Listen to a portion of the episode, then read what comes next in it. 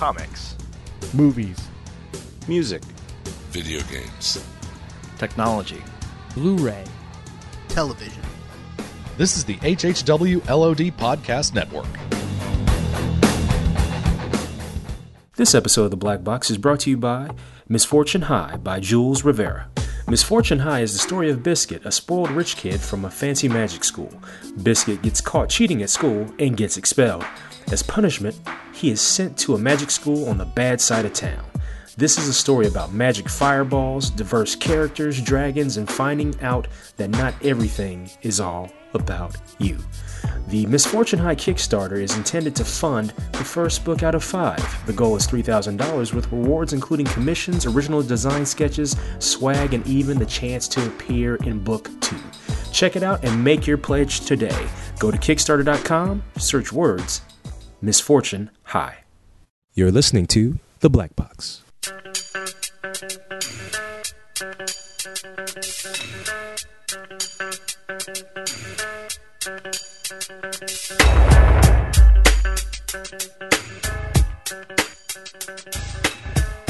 On the line right now is a man of many talents. You've heard him on the Black Box a number of times before. He is one of the co hosts of the Black Box, also the host of the Tales from the Attic podcast. Um, he is also a homeowner, and um, he's got to go out and mow the grass and trim the bushes today. Ladies and gentlemen, the one and only Donny Salvo. Hello. How are you? I'm doing good, Donny. How you how you doing today? I'm good. Good. I'll be good when I'm done with this monster. Give Hey. me some energy. Man, I don't know how you drink that those monster drinks, dog. I don't know how you do it. Well, you open the can and put it up to your lips and just suck it down. I, I didn't mean it like that, man. Oh Um, I, do you drink the like the original Monster or the diet? no, I drink. I drink um, Monster Energy Absolute Zero. Zero calories, zero sugar, uh, zero everything. and hundred percent chemicals we don't know. Let me read you some of these. Oh Lord. Carbonated water, citric acid, epiphenol. See, well, that's that's number one. If you can't pronounce it, there's a problem. There's natural flavors. There's taurine, sodium citrate, Panax, ginseng root, extract, color added. They don't even tell you what color it is. It's just added. see, no, see the fact that it says natural flavors, but they don't tell you what those natural flavors are, ain't natural. And if it just says color added, It's like natural flavors, monkey ass. there's the problem. And when you just say color added, it's like, yo, get some dye number 10. Color added. Oh shit. Well, okay. Well, just be careful. Just be careful drinking them monsters, huh? Yeah, I don't know if I don't care if it's Monster Zero or Monster One Hundred. Just be careful. Monster 100. Um, don't worry, it's coming. Um, Sure it is. we are celebrating the 100th episode of the Black Box. This is a long overdue uh, That was episode. today. Oh, we we are celebrating with um, we're going to do something a little special. Um, you know, you know, we talk about comics on the Black Box. We talk about music. We talk about everything. But today we are talking about some of our favorite limited series of all time, uh, spanning all across the decades. Um, you know, myself, Donny, and and Jon. He's supposed to be on the call, but he's running a little bit behind. Um, where are you, Jon? you know, we've been reading comic books forever. We have a lot of limited series that we love, and we want to discuss them with you, like we I did. read I read comics for 32 years. really now. Yes, and um, in all these miniseries, it cracks me up because the only they're either the ones that I read when I was eight years old, or the ones that I read when I was uh, twenty nine to forty. There's no in between. There's no in between. Cause in all honesty, I can't remember a lot of miniseries in the '90s. Didn't they just like just make series? And if it stuck, then they kept it, and if it didn't, they just canceled it, right? Yeah, yeah, but there Pretty were much. there were a good like DC had a number of '90s limited series, but they were like Elseworld titles. Right, right, right. Um, you know, but you know, but they they had a good number of limited series though. Now Marvel, they did put out limited series in the '90s. Just a lot of them were just forgettable. Right, they put out like Rogue and Gambit, Yeah, and uh, a lot of X. Like Bishop had one, didn't he, in the '90s? And He might have had a couple. And we'll see, and I think also a lot of it had to do with the way the books were designed, the way the covers were designed. Like, say, for instance, like with the 80s Marvel books, you knew it was a limited series from like, you could be across, you could be like on one side of the comic book shop, and you could look and turn, turn it to the other side of the comic book shop, and you would see in that bold print, one in a four issue limited series from Right. far away. Now, when you got to the 90s, that stuff got minimized I mean, you know we hit the era of ext- you know of extreme and you know extreme design you know f- you know just bright colors and and team jackets and so like all that stuff overpowered the covers. So you didn't really see like in like it was in little tiny print like one of four or you know things like that. So like the the, the design of the covers changed i don't it changed i don't i'm not saying it changed the appeal but the focus that focus wasn't there. But a lot of those limited series in the 90s were not good. They just weren't. Right. so um so like you didn't really get that from marvel but dc dc and other publishers gave you plenty uh, to choose from. And we're going to talk about some of our favorites uh, right now. I got a i got a varied list on like 10 sheets of paper floating all over my desk. Um, donny's got a list. I got books on my table. Um, so you know what? I am going to start if you don't mind donnie. No, go do. Um, do do do. i'm going to take it back to uh, 1985 Oh shit. um, I was ten year. I was ten years old when this came out, and I thought it was one of the coolest things ever. And at first, it didn't make any sense, so I like read it two more times. And I was like, okay, yes, this is awesome. That would be the Nightcrawler limited series published by Marvel um, in November of '85. Um, written by, written and drawn by my homie Dave Cockrum. Oh yeah, that's right. Yes, He wrote that too. Yes, he did. Yes, he did. And Patty Cockrum was the colorist. Uh, did he? Did he pass away not too long after that, right? Or not? Am I wrong? Um, let's see here. Uh, let's see. According to records, uh, let's see. Uh, give me one second. I am looking. He That's right. he, he passed away um, in November of 2006. Holy shit! Are you serious? I thought he passed away in the, in the late eighties, early nineties. No, no. he- I don't know nothing. yeah, he he passed away in uh, in, in, in 2000 in November 2006. Born in November of 1943. Wow. Yes, but um, but no, like you know, he and Patty worked together. Com just tag teamed on this book, and um, it's seriously, it's it's one of my it's one of my favorite limited series of all time because it's just silly. Because it really it makes no sense, but it's so much it's so much fun. Because basically, what happens in the limited series is Nightcrawler attempts to rescue uh, Kitty Pryde's pet dragon Lockheed during a uh, like some type of danger room uh, setup, and during this uh, danger room scenario, they it accidentally lands them both in the alien dimension, and but Nightcrawler feels at home during this time because he's fighting. He finds himself at home among sky sailing ships and pirates. And I remember the first. I remember the cover from the first issue because as soon as I saw the cover, I'm like, "This is the craziest thing ever." and it's the swashbuckling cover. It's Nightcrawler in his classic uniform, but he's got the pirate belt around around his chest. He's got a sword in one hand. He's swinging off a rope with another hand, and there's all these like space pirates looking at him all crazy, you know, Yep. and they all look like they're saying "R." And and I, and as soon as I saw that cover, I'm like, I have to buy this. I I have to and it just gets more and more strange as it goes along. And yes, if it does. and if I remember right, like he, um, the further he gets into this um, this alien dimension, he has difficulties teleporting, or you know, and then he you know, he gets further into it. He um, finds like a dimin- uh, like this small blue creature known as a bamf, and, and it resem- and it, like it's kind of like a caricature of Nightcrawler. And then he realizes that he's actually inside of a fairy tale that was cr- once created by Kitty Pryde and then like you know then it ends up like with him fighting like a sorcerer um, with like kitty and colossus.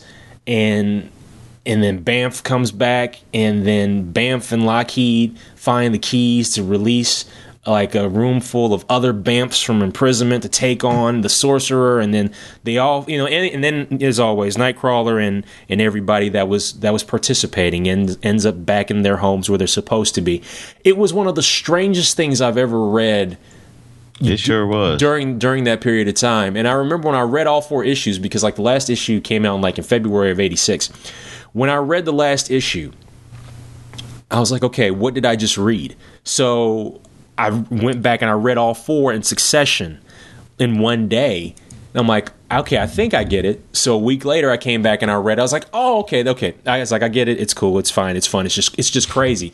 You, you know, like, because here I was thinking that there was some type of context to it that like it had some strong link to the X-Men universe. No, it was just a standoff limited series.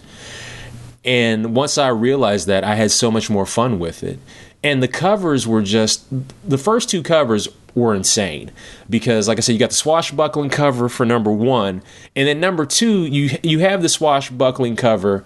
It's kind of because Nightcrawler is swinging on a rope, and he's got this lady lady in her arm, and lady in his arms as they're swinging across the comic book cover, and there's a shark like reminiscent of the Jaws poster, like you know coming straight up, and then in the background, fading in the background, you got more pirates and stuff, and they look like they're saying "R," and you can't go wrong with this. You just can't. It's well, I, well, you may feel otherwise, but I don't care because I like it.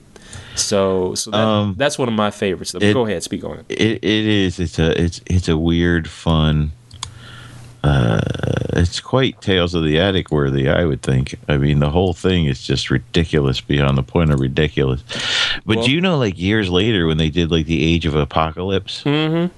they kind of and the Excalibur four issue series was about uh, Nightcrawler and his mother Mystique, who were like they were kind of like they were uh, pirate smugglers that were smuggling mutants to like Antarctica or France or I don't know somewhere that a lot of people don't go. So it's like Antarctica or France, and uh, I don't know what that means. and uh, and they kind of did like a, a serious version of that in a sense. You know what I mean? They were trying to escape. They're trying to help mutants escape apocalypse, and there's like this one portion of the Earth where apocalypse didn't fuck with or something, and so they actually kind of called back to that Huh. idea in a way. You know what I mean? Like, uh, not really. And and another thing I remember when I was a kid, didn't Kitty Pryde used to have a stuffed Nightcrawler doll that she called the Bamf? Possibly. And I, I remember thinking to myself, well, these things, these guys are supposed to be hated and feared. Who's manufacturing Nightcrawler dolls and selling them? I, I don't know. Maybe uh, Professor Like- X, maybe Professor X went to like somebody that like could sew things and just use like a mind trick and say, "Can you sew one of those for me real quick?" And it was just like, I don't know, it didn't make sense to me even as a kid. I was like, well, who? That's bad marketing. Like, why would you sell dolls of, of characters? That's like that's like if I came out with Al Qaeda dolls. You know what I mean? Like, ain't no one gonna buy them. No, no, no, no, no. Better yet, it's like Spider-Man driving the spider the spider buggy in the issue of Spider-Man for no reason. Yep. When you know Peter Parker can't keep no job and he don't make enough money to drive a spider buggy because you know you know Mr. Fantastic didn't make it for him. You know because if he did, he would have gave him a high interest loan, which he once again could not pay off. So how you got a spider buggy? Tony Stark ain't giving up nothing in the in the seventies. He was drinking. Oh, he sure was. Now then again, he could have been drunk one night and said, "Fuck it, and take the keys." I got, I got an idea. I know you can climb up walls, but you want to do that faster. So we're gonna get you a car.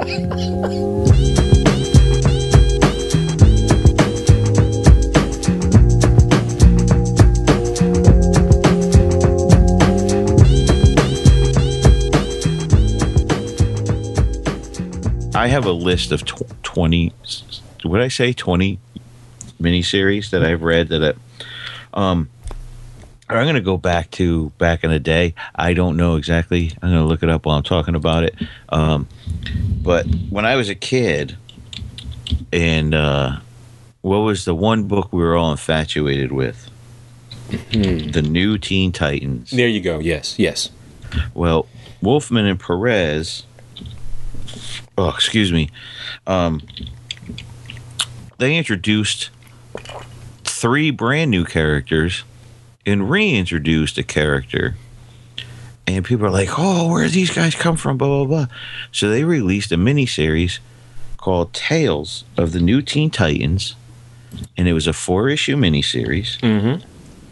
And like uh the it was the origins of uh it was 84 Oh, I got, I got, I got those. i think Yes, you're right. It- wait i'm looking up the wrong one anyway it was 82 my bad Okay. Um, and yeah they were um it was a four issue miniseries and um it was uh first issue was cyborg and they were all origin stories Yep. of how it all came together. And uh, the second issue was Raven. The third issue was The Changeling, who is Beast Boy now. Yes. Yes. Uh, but wh- he was Beast Boy back in the day in the old DCU in the 60s. And then he kind of he was a member of the Doom Patrol and he joined Titans West for like I don't know, two two or three issues back in the day of the original Teen Titans series, but it was towards the ass end. And then you kind of didn't really see him anymore because the Doom Patrol was dead technically. Um right? Weren't they all they all died, right? In Oh, an yeah. explosion or something and yes. all of a sudden, Oh, hold, hold on one second. Hold on one second. okay. Automatically, I just thought it was 9:30 my time. Sorry. Oh, it's all right, dude. No, no worries. No worries. None at all, man. It's all right. It's it's okay. Um, right now, um, Donny's talking about his favorite his favorite limited series. Um, so I'm, I'm let I'm let Donny speak on it. Okay. The, the third issue is Changeling, who was known as Beast Boy back in the day. And then you got his whole origin story. And the fourth one was Starfire. And basically, what it was is like the Teen Titans went on a camping trip. and um, they went on a camp- camping trip and then they to, to get to know one another. And that was the that was the thread that kept all four issues together. So like you'd see them all roasting weenies, and then Cyborg would be like, "Well, my father turned me into a metal monster," and then, and then uh, Raven was like, "Oh yeah, pass the s'mores," and she's all like, "Well, my father's a demon," and then Changeling was all like, "Oh yeah, well." Can you toast these buns for my hot dog? And then he's all like, My parents saved my life by turning me green. And then Starfire's like, I got you all beat. I was a slave, an intergalactic slave princess. And then so is this is just like basically is this just like a story like I can one up that is that pretty much all this is? well, no, that's I was kidding, but I mean, like that's that's how it basically was. Like you know, they were all sitting around, and everybody knew who Kid Flash and Robin and Wonder Girl were. You know, we all knew them because they've been around forever. Right. but we didn't know who these other people were. So it was kind of like uh, Marv Wolfman, George Perez, and Brett Breeding Mm. got together and and and did this uh, this four issue mini, and it was awesome. Each issue was a different character, and it was an origin story. And then you know they never really touched on it in the the new Teen Titans proper series. So you you had to get this Yeah. or you, you kind of got like a two panel description of why Cyborg was turned into a metal monster. You know, Yeah, because like that was for like the longest time. For the longest time, the uh, the cyborg issue was the only book I had from that because I could never find the other three issues. And if I remember right, because you had extras, you Oh, sent yeah. you sent me you sent me like all four issues again. So now I have all four issues, and I actually pulled them to the side when I was organizing my comic books again last night. And so, um, and the funny thing is, is that they went back to the well with the Teen Titans Spotlight stuff um, later on.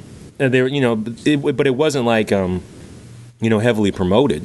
It- it- but it wasn't like this either. No. It was it was solo adventures of like it was like instead of giving Jericho a six issue miniseries, we'll give him a six, six issue arc in Teen Titans Spotlight, and you know DC did what kind of like what Marvel's doing with the Avengers now, you know, Teen Titans was their hottest book.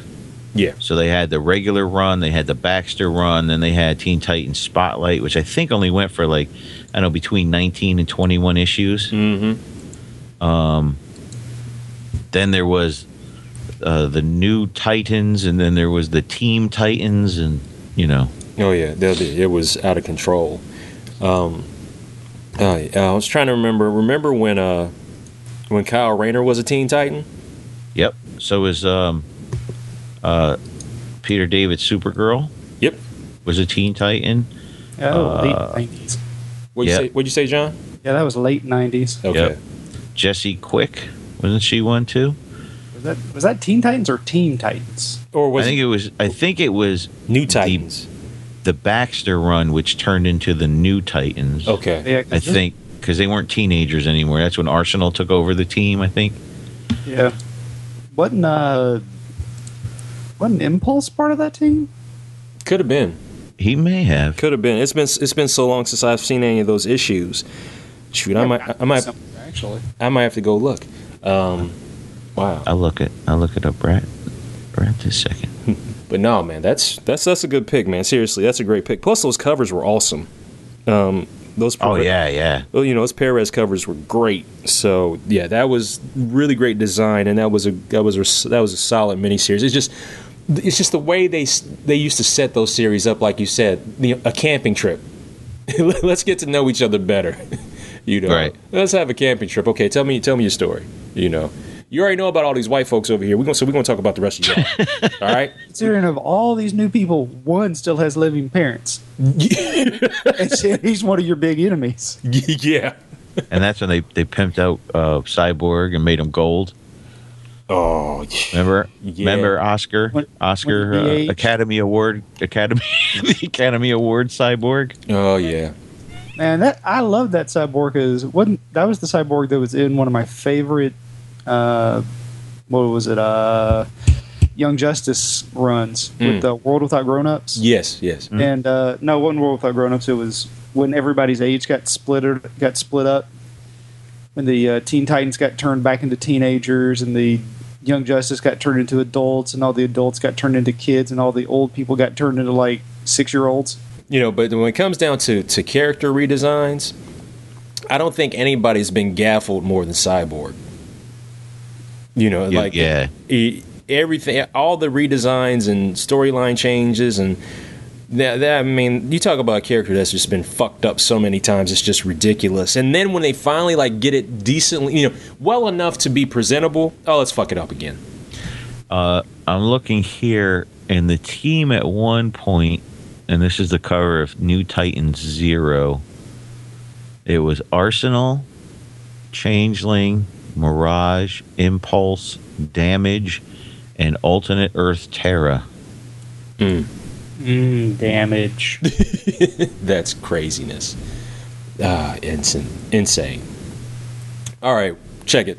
Let's. had to uh, pull some of these and read them. yes, you should, because I know you have them. Oh yeah. Read them, share them.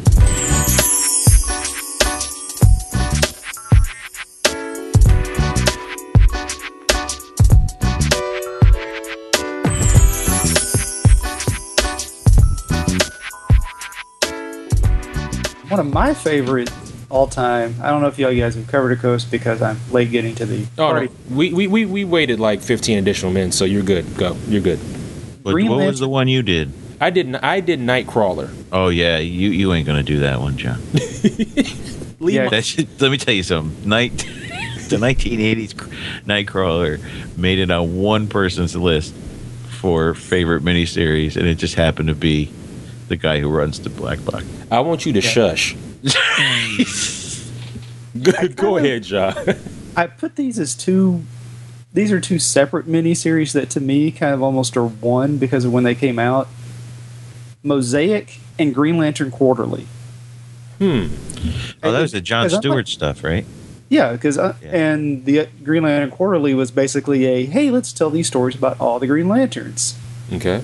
Because I mean, unlike you guys, I got into comics much later, like when I was in my early twenties. So I've gone back and read these, and I've and just going back and reading these, you can see where stuff was mined from years later. I mean, a lot of the stuff that was Blackest Night was mined originally from uh, GL Quarterly. Mm.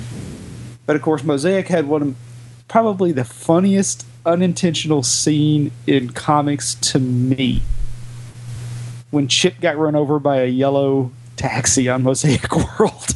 what? yes, that's how they killed Chip. He got killed, got hit and run over by a yellow tractor trailer when he was on a Mosaic World. Should have listened to Will Ferrell and Elf. Yellow ones don't stop. Oh, That's how they killed him off. I had I did not know that. So they, they kind of killed him off like a real Central Park squirrel. yep. Damn. That's that's awesome.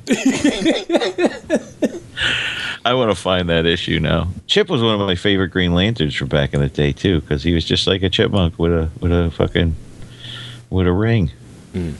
And one of the GL quarterly issues is one you would like, Donny. Uh, let me see. Let me find the issue. It's either three or four. Let me find it. Uh, I'm on comment. I'm on the wiki. Actually, I'm wrong. I think it's two. It's uh no, it isn't two. It's an issue of uh, with uh, Kilowog, hmm and he decides to take all these new recruits out to go. Okay, tell me your story, and they're going camping. See, it's a motif in the DC universe, just like Street Toughs. Street Toughs and Heroes camping. Yes. That's what Dan DiDio needs to do. Go back to the basics. He doesn't know what that. Dan basics DiDio are. needs to. Never mind. but not. But uh, yeah, guys like Jack T. Chance. Uh, basically, GL Quarterly was basically, uh, Alan Scott, we got to do something with him, so we'll put him over here and make have him do this. Oh, is that when they made him like an honorary member of the Green Lantern Corps or something? Yeah. Yeah. Yeah, which which is kind of like since they were all on the same Earth, you know, after Crisis on Infinite Earths, you were kind of like, well, actually, no, he was gone. Well, when they brought him back, you're kind of like, well, why wouldn't he be? You know, he hangs out with them. Why wouldn't he be? A, you know. Yeah. And why does Earth have so many Green Lanterns? because we're the. Uh, yeah. Because out of the entire galaxy, Earth has the highest crime rate. I know all the galaxies and all the universes. Mm-hmm. Yeah. But I mean, if you go back and look at some of the stuff there, you'll go, motherfucker, that's where they mined that from. That's where they stole that from. You didn't just So- steal crap from the 80s. It's not what Alan Moore says. Plus, the last issue has Lobo. Oh well, Oh, that that's that's a '90s staple right there. it is. When all else, hey, that was like their Wolverine for how many years? We need somebody extreme. Go get Lobo. Hey, this book isn't selling well. Go get Lobo. I'm like, I, I never. I, now, granted, I, I was never the biggest Lobo fan in the world, but um, I wasn't either. and I never really understood the appeal. But that dude sold books. For, He sure did back then. for a good period of time. Because like, didn't he originally come from like the Omega Men?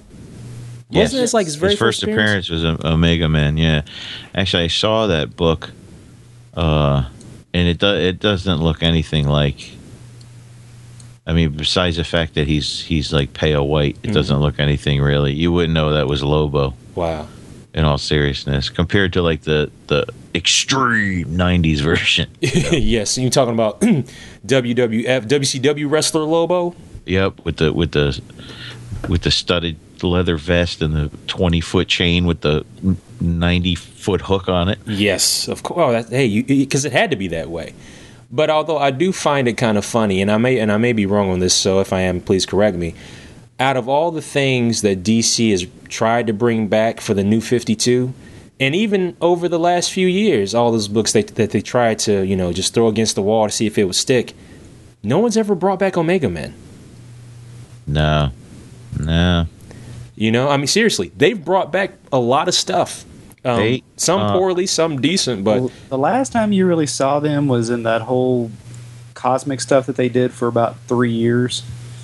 And they kept recycling, uh, Oh, the Hawkman and and the stuff they let Starlin do. You mean? yeah, the Starlin stuff.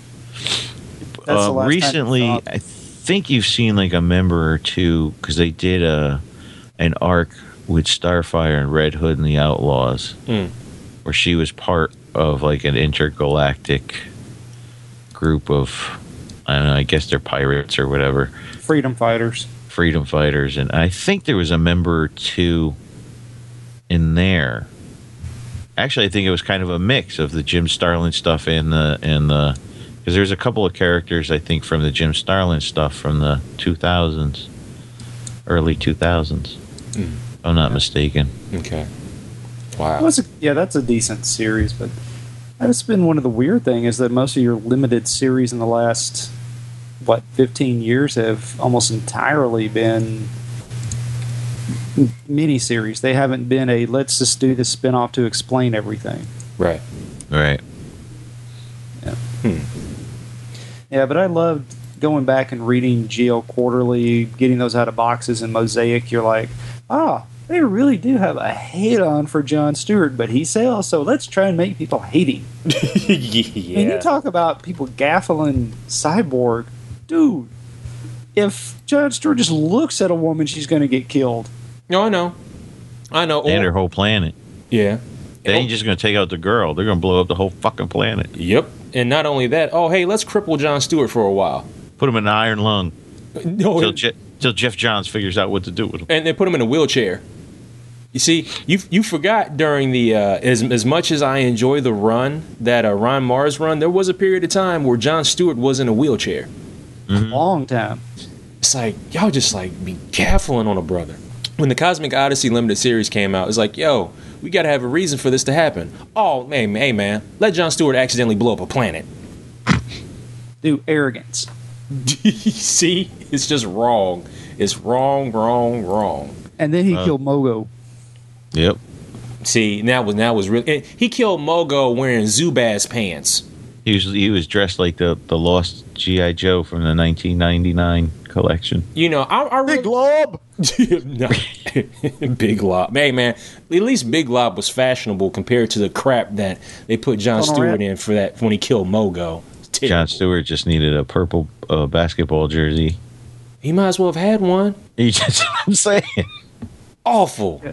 Just And awful. then they like, then they put him on trial like two years, like a year and a half later, about to, about to kill him. He's like, "Oh, I'll take it because I earned, I deserve it."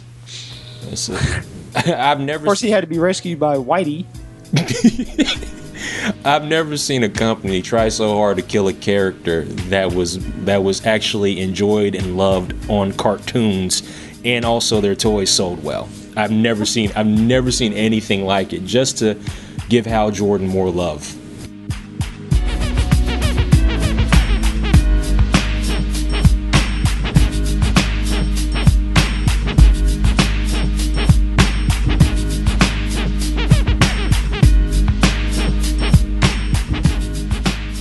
I'm gonna go back once again to Marvel.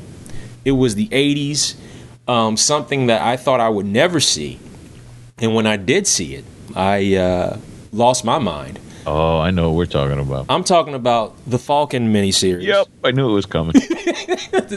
released in November. Falcon. re- released in November of 1983. The fir- all four issues were written by Jim uh, Owsley, aka Christopher Priest. Um, Larry Hama was the editor for all four nice. issues. Um, and now the thing is, the funny thing about it is, as far as the artwork goes, the first issue was by uh, Paul Smith. Paul Smith did pencils and inks and the cover. Um, Paul Smith, which to me is still one of the most underrated artists of all time, um, especially during his his X Men stuff from like the '80s. Quite great artist. He did the first issue, um, and then Mark Bright, I think, came in with issue two or issue three, um, if I'm not mistaken. Yeah, Mark Bright came in in issue two, and Mike Gustovich was the inker for that. Issue three, it was Bright and Gustovich, and I think for issue four, it was um, it was Mark Bright, but uh, Joe Rubenst- Rubinstein did the inks um, for uh, number four, and the thing that like made me want to get this limited series was I bought the second issue because the second issue has a Sentinel holding a knocked out Falcon on the cover. And as a kid, you say, "What the hell is this? What is going on here? I have to find out what's going on." So, um, basically, long story short, in the second issue, he fights a Sentinel because a Sentinel detects detects the Falcon as a mutant. Right. Now later, this was retconned out. Um, this was retconned out of the um, the actual um, Marvel universe, but um, because he was revealed to be a mutant, but uh, they just uh, they just wiped that out. and Said no, that's not true. Get that out of there. No, Um, because they have an origin story where they show. Uh, don't they show the Red Skull giving him his powers? I've never really read that origin story. Like the only Falcon I know is the dude with the red outfit, not not the uh, original Falcon outfit that looked like something out of um, out of uh, just awful. That green and whatever type color outfit was, it's just terrible. But you're right. I if if uh, if you're, I think you are right. The the Red Skull did give him powers, but I think what they were trying to do with this was was say that even with the stuff Red Skull gave him, Sam Wilson was technically a mutant beforehand, and what Red Skull did enhanced it. That's what I think they were trying to get across. I'm probably wrong, but um, but like I said, they removed that completely. That you said no, he's not a mutant in any way, shape, or form. But um, like the highlights. Oh, go ahead. Go ahead. This mini did have the best covers though. Like the first issue with Falcon, his costume's all ripped and he's pressed up against the wall and he's ready to. It looks like he's ready to whoop some ass. And it's got like the Falcon and graffiti up up And then, top. yep. And then you got number two, like you said, where Sentinel's just holding up his unconscious ass. Yes. And then number number three is the close up of Falcon and Red Wing's face, Yes. looking like they're about to. He he looks like he looks like Luke Cage mean in that one. Well, yeah, that was a that was an Alan Kupperberg cover right there. And not but what cracks me up about that cover, don't look at Falcon's face. Look at Red Wing posing hard, looking directly at you like I'm about to fuck you up. Yep, yep. And um, and then like number four, like Cap is getting beat up by Electro. Electro. Uh, you know, Cap is getting beat up by Electro, and Falcon comes in and whoops his ass. So, like I said, I gotta it- find this. it, it's it's I enjoyed it. The fourth issue is probably my least favorite of the bunch, but the first three issues to me were great. I think it closes out kind of weak, but the, the the first three issues are worth it alone for me. And it took me, in all sincerity, it took me ten years to put that to, to put that whole limited series together. Because I found, I remember when I um, when I got number two, I found it at a comic, you know, I found it at a comic book shop. I found number three on a spinner rack at a grocery store, but I could never find number one or number four. And I didn't find number one until like 19, like the 90s, and I didn't find number f- number four until the 90s. So it took a long time for me to piece this together. I'm gonna look for that next weekend. Cool.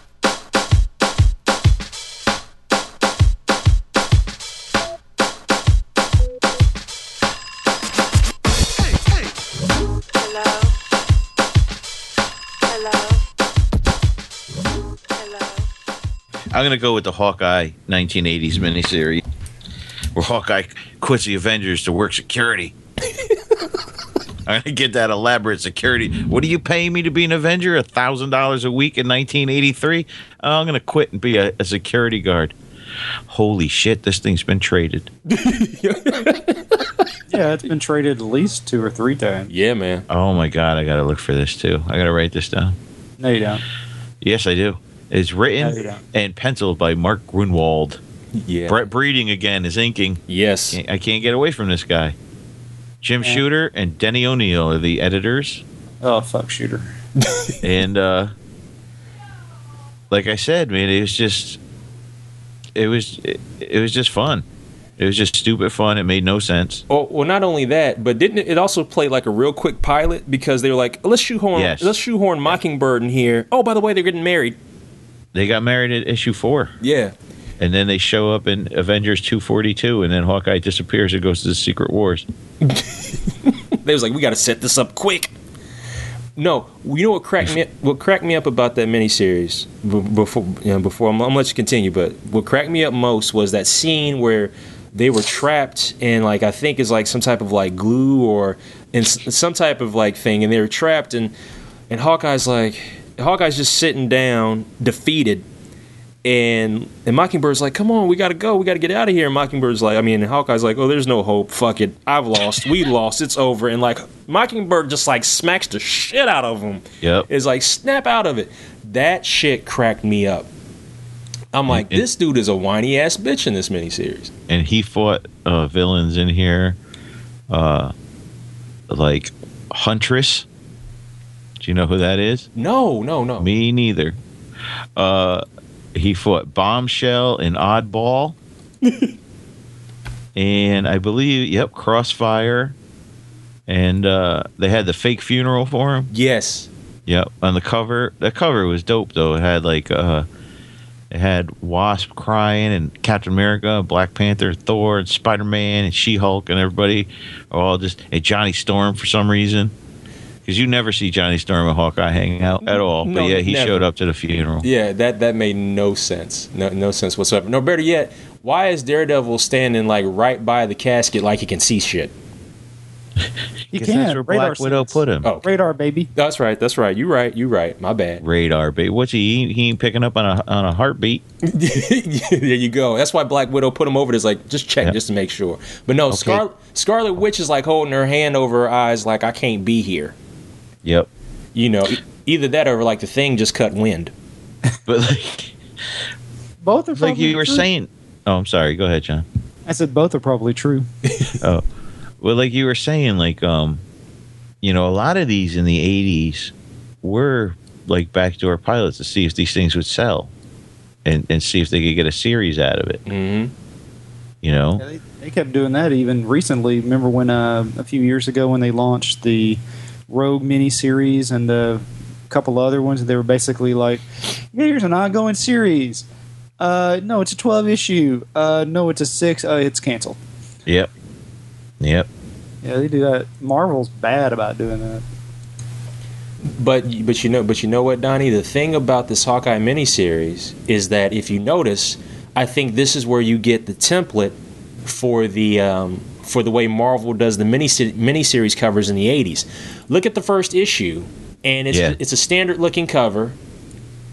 And then, because it says a Marvel Comics limited series up top, but then when you, but it doesn't have that that standard typeface that they do for the rest of the, for, for the '80s miniseries until you get to issue two. And I think this is where it starts when it says like number two in a four issue limited series. I think this was the book where that typeface began, and Right. and, then they used that for like the rest of the '80s. Um, I just remember, like when I was a kid, um, I bought the first issue I bought of this was like number 3 mm-hmm. and I was and it was uh, I was trying to find uh, two and one, and I remember for some reason like number one was really hard to find, Yes. and I don't know if it was because you know because it was a mini series they just didn't have a, a high print run like they would for like say X Men or Avengers or whatever. You know what I mean? Mm-hmm. And I'm not sure, but uh, it took me forever to find it, and I think I sold it. And I want to look at it. I want to. I want to read it again. And I'm going to look for it again. Just this whole episode is going to cost me money. I'm looking at the Comic Vine, um, the Comic Vine uh, review of uh, Hawkeye number three, Uh huh. And it says uh, it says the la- the last sentence. During the story, Hawkeye is always thinking bad about himself. He's all downtrodden. Yes. Saddened. Yes. And what was the name of his Sky Cycle? Was it just called the Sky Cycle? I can't remember what. what Yeah. That, okay. Yep. Oh yeah. Yeah, because sky cycle. the first issue I ever got from that was number four.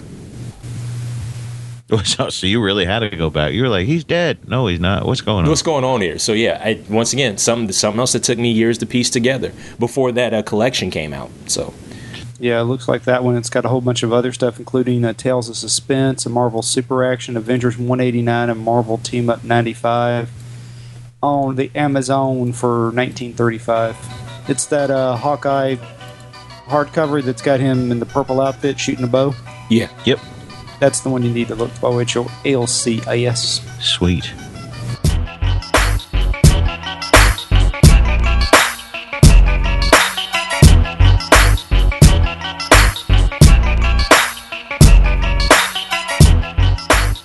the thing is, Hawkeye's popularity, you know, helped bring about West Coast Avengers, and it also brought about the solo Avengers book too. Yes, because that was uh, the first half of the solo Avengers was you got two stories in that, Mhm. and it, the first one was like a, a Hawkeye. The first few issues, I think, was like an origin story of his days in the carnival. Like he met with Trick Shot, and it was like a flashback thing. And then the second would be uh, whatever Avenger they had Yeah. for that. Oh yeah, it, it was cool. I, I actually missed those books. Um, Yeah, I'm trying to get the run, Nice. and then I want to get them bound. Nice. Very nice. Jon, it's on to you, man. What you got? I'm gonna de- I'm gonna dive back into my uh, DC uh, bowl here because, and I'm gonna choose a book that DC put out at a time when they weren't making comics for 45 year olds.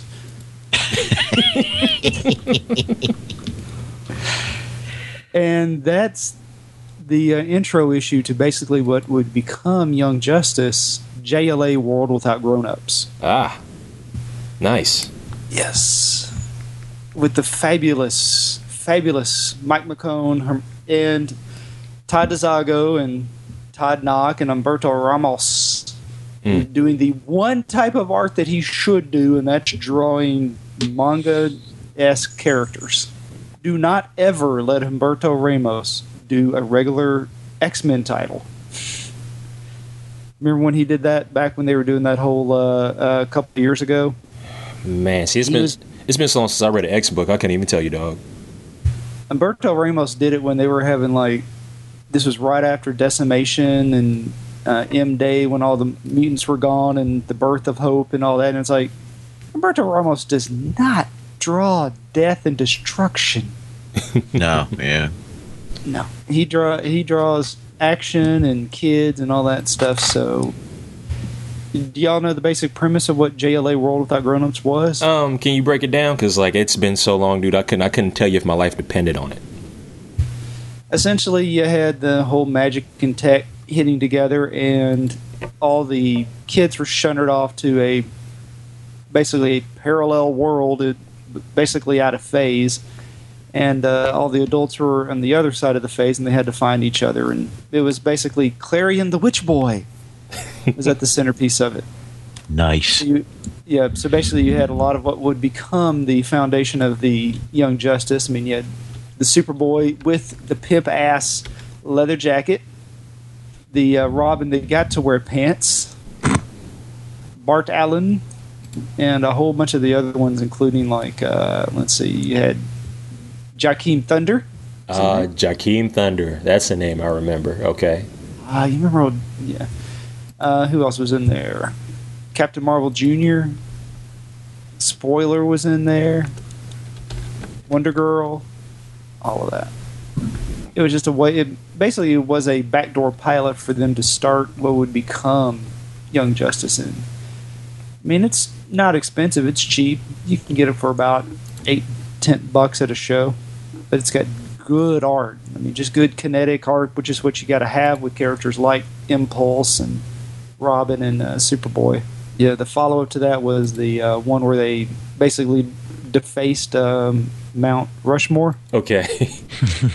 because they were break because that's where they had the uh, basically their version of I guess Star Labs or no, I'm sorry, of Shield or Sword or whatever the ones that dealt with all the whatever the group. Well, I can never remember the group. The ones like Doctor Mister Bones was a part of.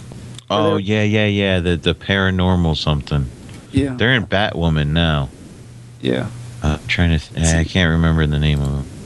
Mr. Bones, uh, uh, DEO, the Department of Ec- yeah, the DEO, and there was just, just a good backdoor pilot for that. I remember who the uh, two kind of liaisons, the two that uh, they always had to deal with, Ish Mad and Donald Fight.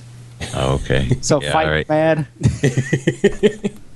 I, I wouldn't have got that in a million years. And that remember that's also they brought in Empress eventually later on. Hmm. You remember Empress? Man, Mhm. that's Yeah. That's wow. That's old. That that's bringing that's bringing it back. Jeez. Yeah, their version of it's like, hey, look, we need a, uh minority teen on the Young Justice. Yeah, let's bring her in. Solved. Yep. So that was a good one. I mean, I go back because, man, I think if you toss kids that book today, you could get kids into comics without even trying. 'Cause, I mean, who's the number one? I mean, other than Spoiler Brown, I mean, kids, boys and girls, love Robin among Yeah. all the characters. Yeah. Yeah, I- I've. You're right. I mean, even with um, all the incarnations of Robin, including the uh, short-lived uh, Young Justice animated series, um, Robin's always been popular. No matter you know, no matter what generation, he's always been he's always been popular because he's more than a sidekick. You know what I mean? Damian Wayne even was liked by some kids. Yeah. Yeah. That's hard to do because Damian Wayne is a dick. Not no more. no, Not no more. Uh, he's a clone. They can build another one. Oh, they have a whole room full of them. Spoiler alert for Batman Incorporated 13. Oh boy. How many months ago? Six, seven. What? Last month. Last month was that one. No, that was they originally had showed that several months ago when he With died. Ra's al Ghul going in the room. That was the last panel. He comes in the yeah, room. Yeah, but they show. But during the whole fight, when leading up to that, it was basically a case of where she showed that she had cloned him and popped him out, Right. and so you knew that they existed. Craziness. Gotta love DC. Like, oh look, clones.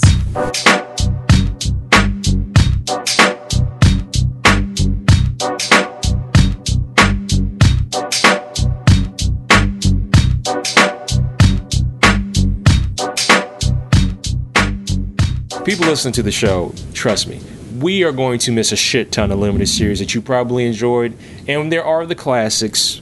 And we probably won't talk about the classics because we've talked about them many other times before in other different in other different ways.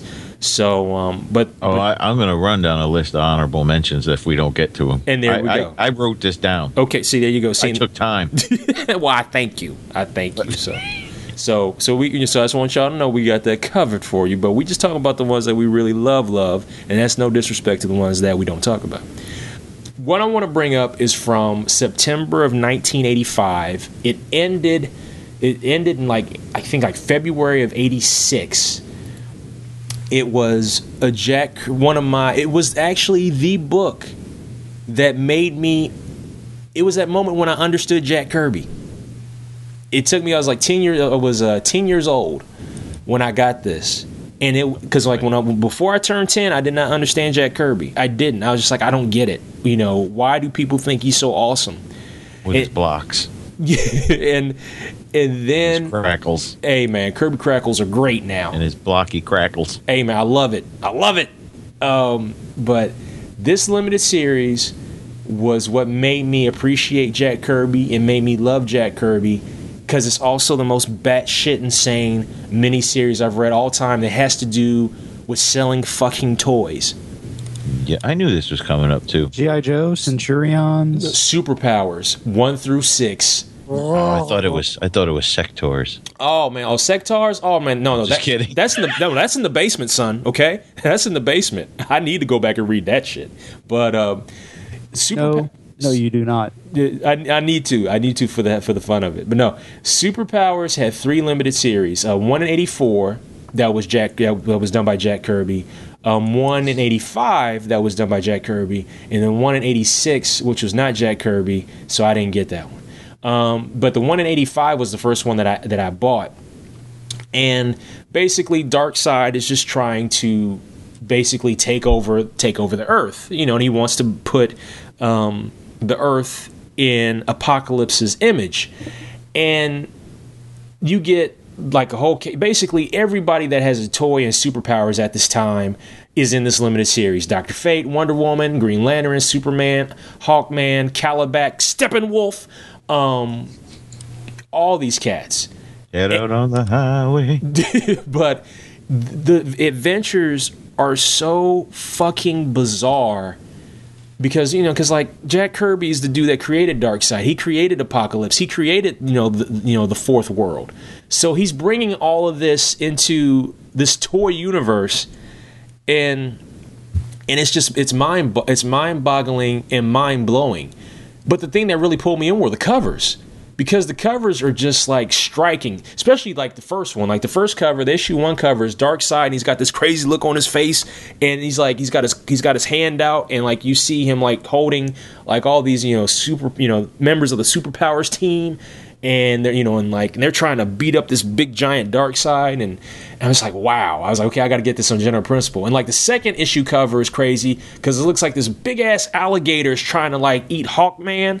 And Kalibak is like pointing like looking at him like we about to get you punk. And then the third issue they're on Eas- Easter Island and like Darkseid has brought like the um the monuments from Easter Island to life. And and like Wonder Woman and Green Lantern and, and Doctor Fate have to like take you know have to like stop them. Issue four, Firestorm's getting his ass whooped by Steppenwolf, and Superman's got to come in and save the day. And then like issue five, like Las Vegas gets um put in like Darkseid's image.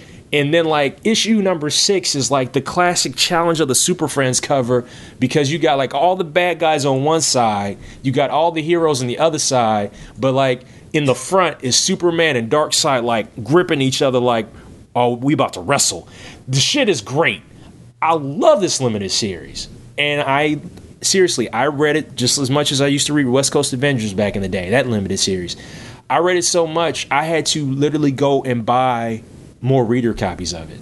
So I'm I think this was like I think I had bought, three different reader copies of this limited series. And this was also during DC's 50th anniversary. Um, that's when it started. It started during DC's 50th anniversary um, in 1985. So um, it's it's just one of the strangest books you'll ever read. Uh, pencils by Jack Kirby, inks by Greg Fe- uh, by Greg uh. And if I'm not mistaken, I can't remember who wrote it though. I want to say that Jack Kirby also wrote it, and I might be wrong on that, but I think I think he did write it too because I don't have the issues in front of me. I just love it. It made me love Jack Kirby. It did. It really did. And the thing is, people will say, "Oh, it's not his best work," and they're probably right. It probably isn't his best work, but damn it, I love it. I just, it's just great. 84? Uh, 85. The 84 one, the 84 one is different. Um, the 84, I think, was either a four or five issue miniseries. Um, But There's the one, five issues. but the one in 85 was a six issue miniseries. Okay. Because it was penciled by Andre Gonzalez and it was written by Joe Cavalieri and Jack Kirby. Was the first miniseries in 84. Right, right. Uh, But the but the second one is penciled by, by Kirby with inks by uh, Greg Theakston. it's written by Paul Kupperberg Ah, well, there we go. That would of, explain it. of Archie fame. yes. Oh, he's an Ar- oh, he's an Archie writer now, isn't he? Oh yeah, I think so. pretty sure. Hey man, hey man, folks got to work. He wrote the 86 one and Carmine Infantino drew it. That's why I didn't buy it. I couldn't do it. I couldn't make myself do it. I could. I couldn't see the fat faces. You one of those? art- Were you one of the guys who were like me? Carmine Infantino died, and okay. No, I wasn't. I, here's the thing. I, I Do you know how much he screwed people over? I've I've read stories. I've I've read story like back issue had a story had, had a story on that a while ago. But um, I don't want to talk about it. I don't I know I know I know we're not going to talk about it. I know I know you like Carmine Infantino. I do. I know you. I do. like his work. No, and I'm and look, I'm not trying to say his work was bad. It's just that like, in, depending on who inked him, certain people that inked him. Will the phone stop ringing? Sorry. Um, certain people that that would ink Carmine. Damn it! Stop. ringing Hello? All right. Hello. No, no, it, it stopped ringing. Um, Is it me you're looking for? but um, Sh- if certain people, if, Shawn, it's your Aunt Elder. Pick up the goddamn phone. I hate these machines all the time with the and the beeps. I never know when the beep is beep. beep. Oh God. Hello? Is this you? yo, Who did I call?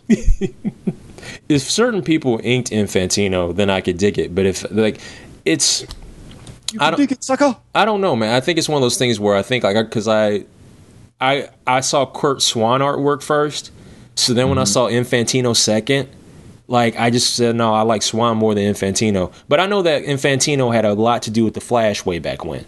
So like you know, like I said, man, to each their own. Way back when he did forever. Yeah. You know, so to each their own. And like I said, I'm, I'm not hating. I'm not hating. The only person I can hate on is like Vince Colletta because he just erased people's lines um, before he would ink. Well, a lot of like uh, in the '80s, a lot of usually Carmine stuff was done by Frank McLaughlin. Really? Yeah, like that whole trial the Flash thing that went on for like way too long. Yeah. It went on from uh, December of '84 to Octo- October of '85. That's a long ass trial. that is, man. Shit. Man, OJ wish he had a trial that long. man, taxpayers paid out the ass for that trial. And he kept having adventures at the same Yep, time. he sure did because he was on bail, and the Justice League kicked him out. Superman was a deciding vote, and he signed. And it was oh, it was horrible.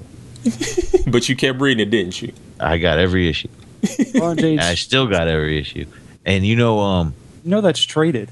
that's an actual, not only just a trade, but it's also an actual showcase edition. What? Yeah, because they actually go from where he gets arrested, which was like I don't know, eighty-two, and Yeah, it's like one of the last ones you can get to because of the way that Carmine's uh, contract was written that they don't have to pay him as much in residual because that's why all the uh, showcases and stuff stop at a certain point. Hmm. Because then they have to start because that's when all the contracts had changed. Wow. So superpowers. Yes. So yeah, superpowers. That was that was me. Superpowers from 1985, six issue miniseries, and I think that is actually toys. That yourself. Yep. And I also think that that miniseries is collected in like a Jack Kirby uh, omnibus that DC put out. So uh, so yeah.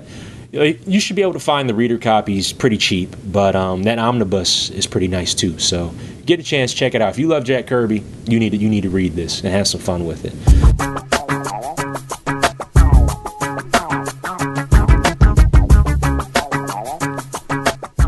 A book that is so of the 80s, it's scary. Five issue limited. Chris Claremont and Brent Eric Anderson. God loves, man, kills. Just by the opening few pages, when two young kids get shot and murdered by a couple of purifiers. Wait, wasn't that a, a graphic novel? yes, that was a five issue limited before it became a one. Really? Yeah, Holy moly! I didn't know that. Yeah. I have the It's just Marvel everybody graphic remembers novel. it as the trade because you know I actually looked it up and it's should, I wanted to be sure because comic book DB shows the five issues separate. So Hmm. and Wow. yet them not caring, so they had ABC Late Night News, aka Nightline, Mm-hmm. having the debate and people getting shot. A whole bunch of crap. It's just a very depressing book. It ends on a kind of good note. it's like at, it's like just reading from the synopsis. At the end, at the X Mansion, Magneto asks the X Men and Xavier to join his crusade, and they written they misspell crusade against the humans and their hate. Xavier accepts, but not Cyclops, who still believes on his dream of humans and mutants living together as one unique race. That's pretty ironic now. Yeah. yeah. But that But there's just like is it and the whole big finale is at MSG. Um Yeah. the the one thing that I remember taking away from that when I read it back in the day was this was like the first real issue where I was like you got that really blurred line with Magneto Hmm. Okay. because Magneto shows those kids and and you know what I mean he shows up and he's like you sons of bitches because no one I don't care if you're mutant or not mutant no one wants to see kids killed No. right? Yeah. So Magneto was like, "You sons of," and you were like, the first time reading X Men comic, you were like, "Yeah, Magneto, whoop their ass." Hmm. Like that's where you first got like the blurred lines. Like maybe he's not so bad, you know. Maybe he's just a little extreme in his ways, you know. Maybe he's he's he's not a bad guy after all. Yeah, it gives you a lot of background on Stryker as well. Yeah, but didn't they do something later where there was a, he had a kid? Because I remember it was like uh, you found out about uh, Sabretooth's kid, Graydon Creed was his name, and then there was Stryker. I thought had a kid too that was like right around the same age, and they were both anti mutant people. God loves, man kills. Eh, the art, not that the art's okay. It's really, it it's really kind of faded and not not very striking. But the story, Claremont, being Claremont, it's wordy. It's a wordy bitch. Yeah. But yeah, But that was during, but again, that was during that period of time where you could have, you could have a very compelling story, and the art may not have been tops, but the story itself was so was so well done that you didn't worry about the quality of the art. You know what I mean? yeah. You, you know, And the covers were Sienkiewicz and Adam Hughes. Yep. Speaking of uh, Bill Sienkiewicz, uh, while going through my comics, I found a copy from uh, a copy of Jonny Quest from Comico Comics, and it, was a Bill Sienkiewicz cover. It is fucking insane. I, I need to keep it on general principle. Sorry, continue. Uh, but did you have anything else you wanted to say on God Loves, Man Kills? If you read it, it's really just a good shift in tone Mhm. for um, Marvel at the time, Yeah. and you see a lot more of the of what became out of that. And like you said, Donny, you started going, maybe I should root for Magneto, and Mhm. didn't that lead into him being part of one of the X groups? Yeah, a, a few years later. Uh, yeah. Because uh, that's when Professor X didn't he go into outer space or something? Yes. And He went uh, off that's with uh, Lilandra yeah, in a and he clone let body. And he let Magneto run his school. Yeah, and didn't like Magneto have like that outfit with uh it was like that dark purple with a big ass white M on it? Yes, it was horrible with that stupid purple cape. that was like, it was like, oh god, it was bad. The M is for Magneto. But the,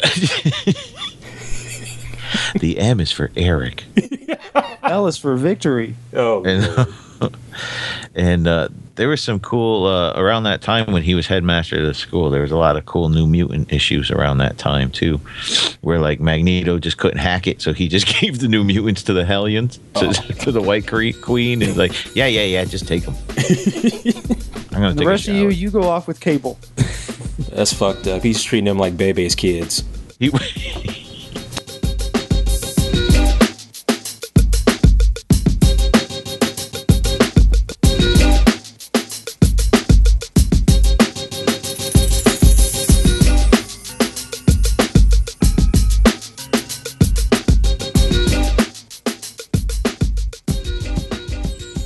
I'm going to talk to you about one of my all-time written by someone uh, um, by a man that not a lot of people really like. But uh, I say you can let this man write Batman all day, and that is the Long Halloween uh, by I love that series. Jeph Loeb and Tim Sale. Uh, I say don't let Jeph Loeb write Marvel shit because when he wrote Wolverine and you found out that Wolverine and Sabretooth and Wolfsbane were part of a subset race of mutants. Did you read that story? No, I did not know about this. No. They were all animals. They were like mutated animals, like their ancestors were mutated animals, and that's how they. Yeah, it was pretty bad. So they have like a like an animal mutant family picnic or something like yeah, that. yeah, it's all been retcon. I think I think it was like a four issue arc, and then uh, by the time he was off the book, they had already retconned it. Damn. Uh, it's a thirteen issue series, uh, and it's where uh, you get a, the origin of Two Face and a killer called Holiday, who is a killer that murders members of the Falcone mob family. And each issue, like the first issue is called Crime, and then each issue, uh, up to 13, takes place a murder. Uh, there's a murder on a holiday. And it's just, it, it's Thanksgiving, Christmas, New Year's, Valentine's Day, St. Patrick's Day, you know, uh, April Fool's, Mother's Day, Father's Day, Independence Day, Roman holiday, Flag Day. and uh, and Labor Day, and the thirteenth episode uh, issue is called Punishment, and um, it's just a great detective story. It really is, and he writes.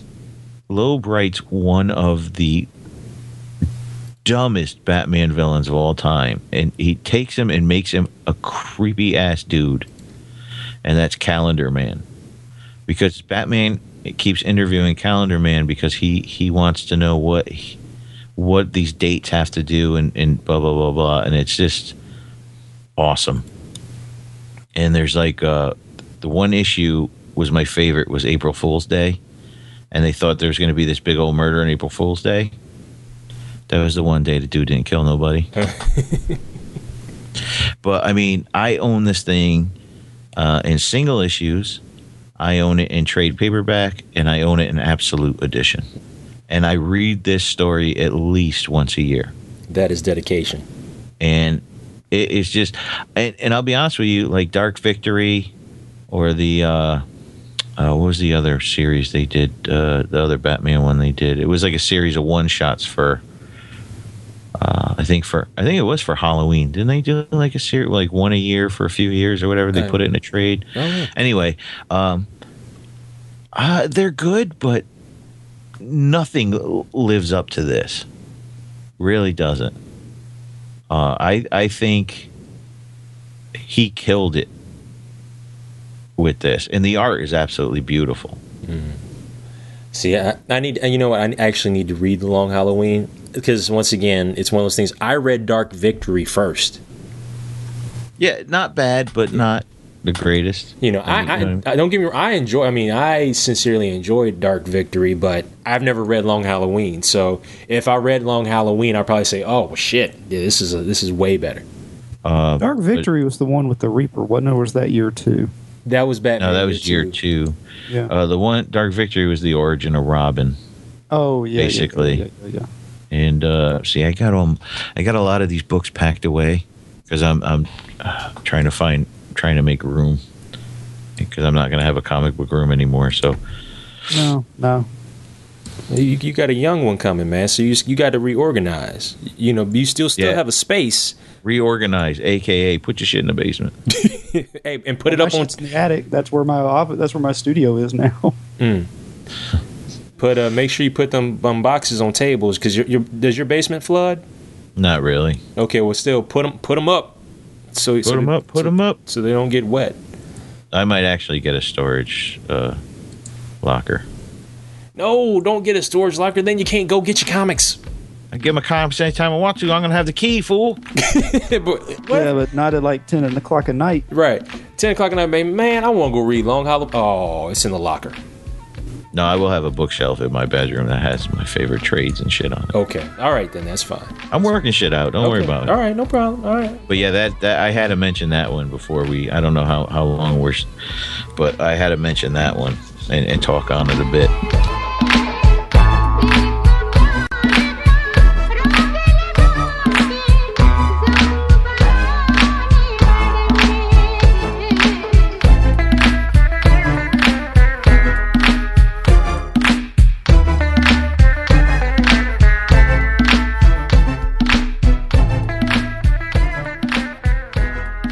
I'm actually going to talk about one real quick that no one would probably even uh, think that I would talk about. Like I said, I have a, I have an honorable mention list like Donny does. Millennium. No.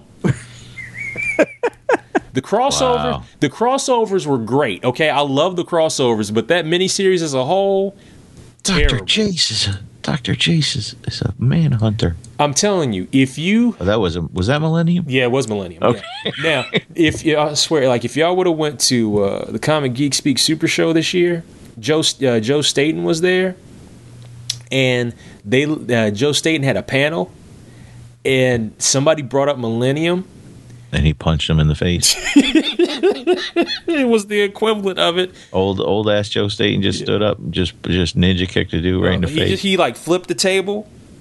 he flipped the table. No, Power bombed the kid through the table. Oh, that'd have been great. But no, he basically said that, um, in layman's terms, like just in layman's terms, he said that it could have been something really good, but it was a rush job. And, oh yeah, you could tell. And he said just the end result was what you got, which was not that great. That's in the, in the quickest terms. But I want if I ever get a job at DC, I want to do a four issue miniseries on the uh, gay Cuban hairdresser new Guardian guy. Yeah. like what happened to him after Millennium? Because you don't know what happened to him after Millennium. he wasn't Cuban anyway. He was Argentinian. Oh, I'm sorry. I think they I killed thought- him off. And you know what? What? I feel bad that you know that. Sorry, let me talk. Dude, but I love that series. I'm sorry. I love, like I said, the crossovers are great. I just cannot deal with that actual miniseries itself. Um, actually, this miniseries, because like the way they did it, it was actually built into the actual run of this set comic book, and I can thank Donny for this um, because he actually talked about this on multiple episodes of Tales from the Attic. Ar- uh-huh. Archie meets Kiss. no, you didn't. Yes, that shit is hilarious. Archie meets Kiss is fucking hilarious. because it makes no fucking sense Sure at, it does. at all. It's another. It's another example of why you shouldn't hang out with teenage witches. Teenage witches, oh. zombies, superhero kiss, superhero kiss people, and one of the one of the members of Kiss just keeps whispering. Um, you can't you can't hear what they're saying. That's because it's Peter Criss, and they'll yell at him if he talks out loud.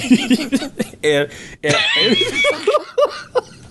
Hey, do not speak ill of the new owners of an arena league team. Kiss owns an arena league team. They Yeah, just- yeah, that was a bunch of shit. That was on Yahoo. It had a big old freaking Kiss buys professional football team. I was like, holy shit, no way. Because they got the money to buy any team in the NFL. You know they do. So I was like, holy shit. And I click on it. It's like some kind of arena football league. I said, kiss my ass. and you're and they're they're not even playing in L.A. They're playing out in Anaheim, but your season ticket includes a ticket to a Kiss concert. Sigh. Oh, that's hilarious. So Bon Jovi owns a team in Philly, and Kiss owns a team in Anaheim. See, I, I, I, I, Bon Jovi owns an arena team? yeah, he owns he Yes. he's the owner, one of the owners of the Philadelphia Soul. Yeah, Well, that's good. yeah, good for him. That's nice. But but no, Good, good for you. but um, but then you know Archie Archie and the gang use the power of rock and roll to defeat defeat the zombies, and it's it's just the craziest batshit insane mini. Because first off, who's thinking about putting Kiss in a fucking comic book in today's era? Okay, Gene who's Simmons. Yeah, Gene, Gene I need more money, Simmons.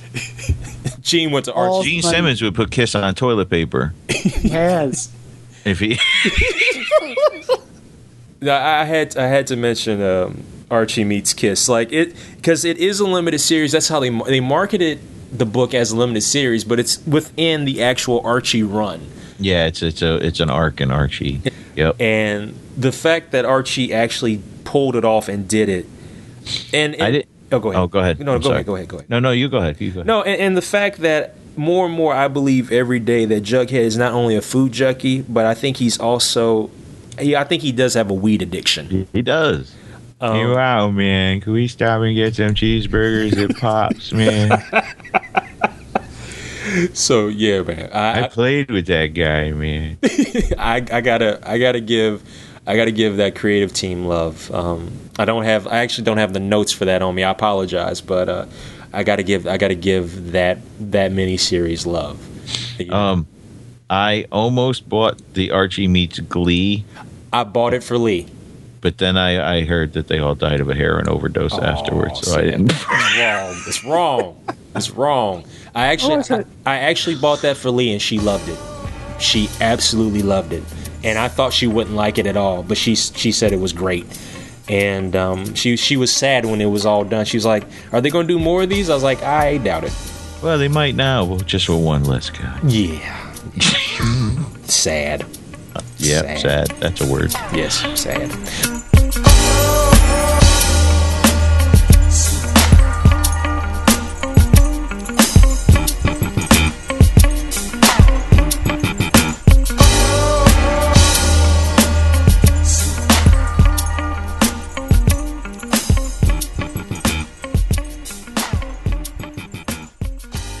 My my next one is a one that was created by Keith Giffen, who did the layouts, but also Bart Sears finished it. It's from the early '90s. It was when DC was doing all of those. Hey, look, it's an annual time. Oh shit. You Oh, guessed it. oh. Early '90s. It's it has one name, but it's also it's also better known as. Hey, we got all these secondary characters. We got duplicates of. Let's just kill them all off. Eclipso, the darkness within. I still have one of those annuals somewhere. I had them all. I had the entire thing, and then I lost. And then I uh, then Was- my cat destroyed a couple of the issues. So I was like, "Fuck it," got rid of the rest. Was that um? That's the one that went. It had like a, a an issue to start off the story, and then it continued through all the annuals, Yes, and then it had an issue to wrap up the story or something like that. and then right? an aftermath. Yes, And Yeah. no, and didn't and it, it had the little. Did I think it was the one that had was that yeah it had the uh, little uh, black diamond in it. because they did a lot of those. I mean, them and Marvel actually did a lot of those annual stories. Oh well, Yeah, there's one on my uh, honorable mentions that I'll put in here too. That was like that. It was like all of those were like like bloodlines and all of that. Or, or or when the Marvel stuff, like um, when they when they like say you're doing, they're doing the annual crossovers miniseries, like the Vibranium Vendetta. yes, Um, Atlantis attacks. yes, That's on my that that is in a omnibus, and I keep wanting to get it, but Yep. they will not. If they dropped it ten bucks, I actually told my LCS like, if you gave me that for ten more dollars less, I will buy it. He's like, You could get one on eBay for like forty bucks. I um I'm not even lying.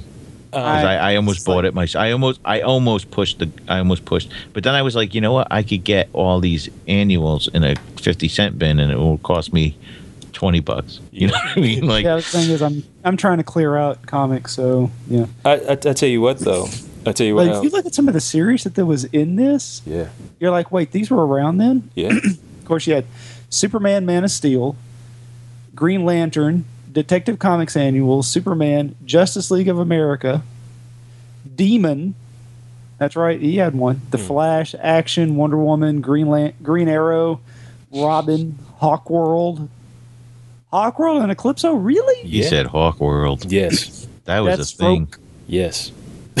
New ten- the New Titans, JLE, Batman, L E G I O N, Adventures of Superman, and then they wrapped it up with Eclipso and then Valor number one. Mm, Valor, wow, yeah. I always used to get Valor confused with Mon-El because I thought it was the same person. Because weren't their costumes like identical? I They thought so. the. Oh, weren't they? They were the same, weren't they? I thought they were. Were they? I thought they Wow, were. I yeah. was right. Yeah, wow, that's that's crazy. I, and there was also an, an Eclipso regular monthly series, Yes, and it was great because Eclipso was a dick. and he was, and they were just killing off folks left and right. Because I remember I bought an issue, right, I, like in a quarter bin. I bought an Yes. issue, and like, because like it had the black, the black Doctor Midnight who was female. I was like, oh, cool. Let me check. The, oh, she's dead. Oh, they got rid of all those Infinity Inc. people. Yeah, They man. killed off the they killed off the Mexican um, Wildcat. Yep, sure did. They were just like, all y'all got to die. I need to go back and I need to go back in the quarter bin and find all those just to see how much shit they got rid of on purpose. They was like, no, we got we, we clear the clear the decks, clear clear the decks. Everybody's got to die. Come on. Alex Segura and Dan Parent did Archie Meets Kiss, by the way. Thank you very much, Donny. Just I throwing that appreciate out that. there. Prop shout outs to Alex and Dan. When I see Dan Parent at a convention, I'm gonna shake his hand and be like, "That shit was great."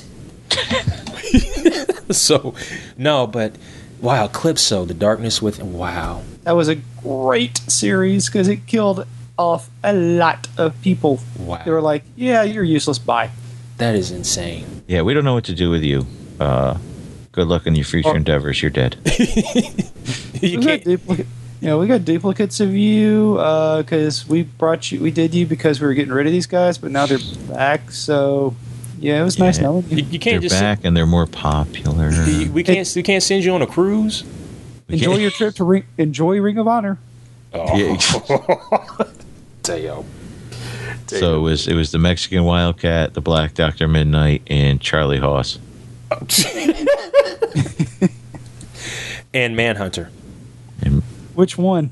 I've lost track. There was Didn't they? Ki- they killed off a couple others too. Didn't they kill off like Doctor? Uh, was it Captain Steel or Sergeant Steel or whatever? yeah, I think they did. Yeah, the metal guy. Yeah, what, when well, they, Sergeant Steel was a good, he was like a, a um, he was like a Nick Fury, but instead of an eye patch, Yeah. he had like a steel hand.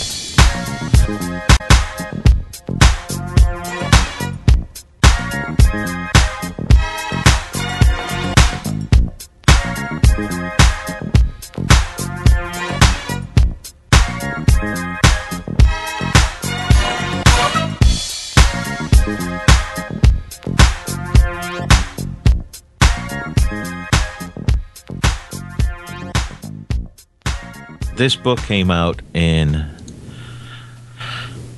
2005, uh, 2004 to 2005. It was a seven issue miniseries. And I'll be honest with you, being a child from the 80s and being such a DC head uh, and a big fan of the satellite era, the satellite era, not the Detroit era, the satellite era. You leave Detroit Justice alone. League. You leave Detroit alone. Yeah, they're bankrupt. This is the one comic book that I'm, I'm going to say here, li- live on the internet. The first issue of this book made me cry. And that is Identity Crisis. Oh, Yeah. I mean, it really showed in 2004, like DC was quote unquote writing books for 45 year olds. Yeah. They really, this is where you could really see them take a more adult, dark turn in, in the more modern age of comics. Like we all know about the Watchmen Dark Knight shit, but that was over there. And they had their regular DC shit over here. yeah. Uh, but this is where like, and dude, I mean, Brad Meltzer, you son of a bitch. And and and Rags Morales pencils were damn near perfect. Yep. It would, dude. It was just an awesome series. It's a murder mystery. Uh, a lot of people were disappointed when they found out who the killer was. I thought that shit was great. It made You like sense. Jean Loring? Huh? You liked it being Jean Loring? I did. It did. I liked her having a nervous breakdown and trying to. It was very murder she wrote, trying to keep her husband. Uh, it was it was a basic murder story with people with superpowers. Like, you know, that shit can happen to them too. But I mean, that first issue where elongated man Ralph Dibny is on the roof with Fire Hawk, and they're they're watching. Um, oh, what was the villain's name? Anyway, they're watching this dude because they're they're, they're hear about a, sh- a shipment of of, of uh, these weapons that supervillains are interested in. So they're watching this dude, and uh, he's on the roof talking to Firehawk, talking about, yeah, my birthday's coming up, and Sue always tries to have a mystery for me to solve, but I always beat her to the punch, and this, that, and the other thing, and then the fool gets a call, and it's his wife, and she's dying. And then you find out, you know what the mystery was, dude? She gets killed, but you know what the mystery was? What was it? she was pregnant with their first kid. Mm. And not only did this dude lose his wife, but then he finds out he loses his baby.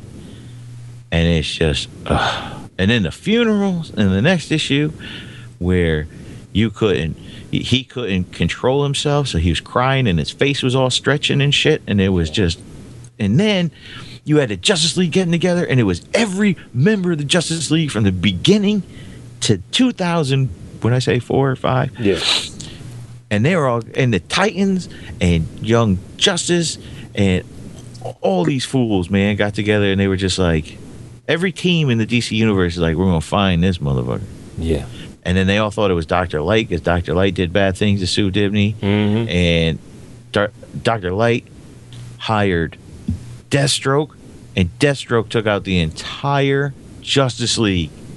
That's when you saw what a big badass Deathstroke was. Yeah, Yeah. reestablished him. It Yeah. caused a lot. It did a lot of what became uh, the stuff for Final Crisis and uh, Yeah, absolutely. I did, and and, it- the other Crisis. Yeah, Yeah, it was. Uh, what was not? It was not In- final. What was the one? Infinite before? Crisis. Infinite Infinite Crisis. Crisis, Yep. yeah. Because they were they were laying seeds about the uh, secret society of supervillains in that book as well. Then you had the whole Zatanna mind wipe shit. Yeah, which Yeah. made Batman go off. Yep. I mean, there was just it. It was it had ramifications that went on. Um, but it is a standalone seven issue miniseries, dude. Uh, I have the I have the issues. I have the hardcover. They did make an absolute. I don't think hundred dollars is worth seven issues. No. you know what I'm No, saying? no. It really isn't. And you could get a nice. I have a nice deluxe hardcover. I think the price tag is like forty bucks. You could probably find it online for half that, and that is more than worth it. You know, but that is absolutely one of the best stories that I probably uh, read in in 32 years. It was just awesome. and I'm done with. Oh, you want me to do my honorable mentions? Yes, sir. Okay. You guys are gonna start crossing shit off now, because if we had time, I would have talked about all these. Secret Wars, Crisis on Infinite Earths, Legends, Green Lantern Rebirth, both Bob Layton Hercules miniseries from the 80s, Civil War, Wolverine from Claremont and Miller, Villains United, Secret Six, Six Degrees of Devastation, Punisher, the Mike Zeck series Yes. from the 80s, mm-hmm. Man of Steel, John Byrne miniseries, Yeah, yeah, I remember that one. Yes. Avengers Forever, Avengers Children's Crusade, Avengers JLA. Uh, all the criminal miniseries have all been great from Brubaker and um, Phillips. Phillips, yes. Uh, Final Crisis Revelations was a great uh, miniseries where uh, the the Question and Huntress are trapped in a in a church, Mm-hmm.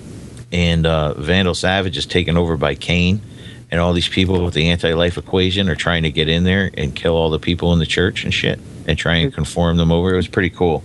Did they have to Uh, bring the Undertaker in? And, yep. and Kane. Um, Contest of Champions, the original miniseries from Marvel Comics. I've got that, dude. I've got that. Uh, I got that hardcover um, for five bucks at a show this year. Nice.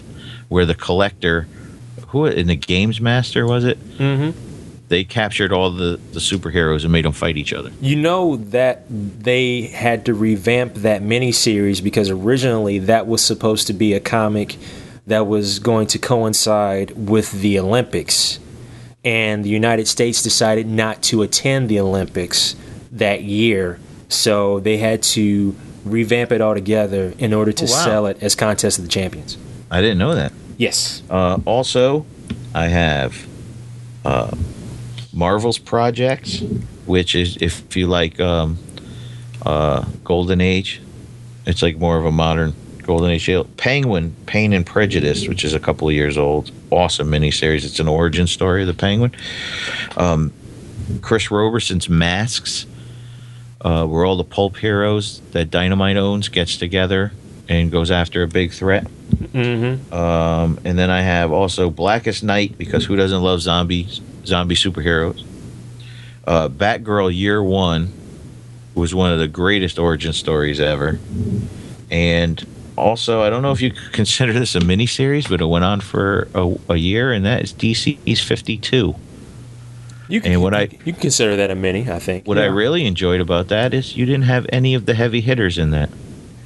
Yeah. and it- and and that actually uh, there's still some ramifications from identity uh, identity crisis and um, what was the middle crisis one again? Uh, the Geoff Johns Inf- crisis. Infinite one? Crisis. Infinite Crisis. Uh, it takes place after those, and um, you could see like heroes dealing with all that as well. Oh, and I have Knight and Squire too by Paul Cornell, which is a great. Um, it's a very British miniseries about the Batman and Robin of, of London, and that is it for me. A couple I got, um, like you've mentioned like a good amount of them, but like a more of the uh, the the '80s uh, Marvel stuff, like West Coast Avengers or. Um, Yeah, I, I knew you were going to talk about that, so I didn't mention. oh it. no, it's all good. Uh, some of like the uh, annual crossovers, if you can get them like cheap, because like not all the stories in them are great, but some of them are good. Like uh, for for shits and giggles, the Evolutionary War, because you know I can't stand the High Evolutionary, but the annuals, some of those annuals were awesome. So I have to give. I remember the that. Avengers one was awesome because I don't think the Avengers really had a team. Right. So the captain just hit the the uh, Avengers uh, wristwatch thing, and like the Hulk, Beast, uh, the female Yellow Jacket, Mhm. Falcon. And it was I love when teams do that shit, dude. Um, There's like a bunch of people that, that normally don't work together all of a sudden show up and have to and have to do something. Oh, Yep. yeah, definitely. But also things like um, a couple of like Elseworld books, like uh, the Justice League, The Nail by uh, Alan Davis and Mark Farmer. That is a great mini, and like it's in um, it's like in prestige format. It's like three prestige format books. Yeah, it's And- uh, Elseworlds. Elseworlds. yeah, Elseworlds, yes. Um, Justice League the Nail, then Justice League Another Nail.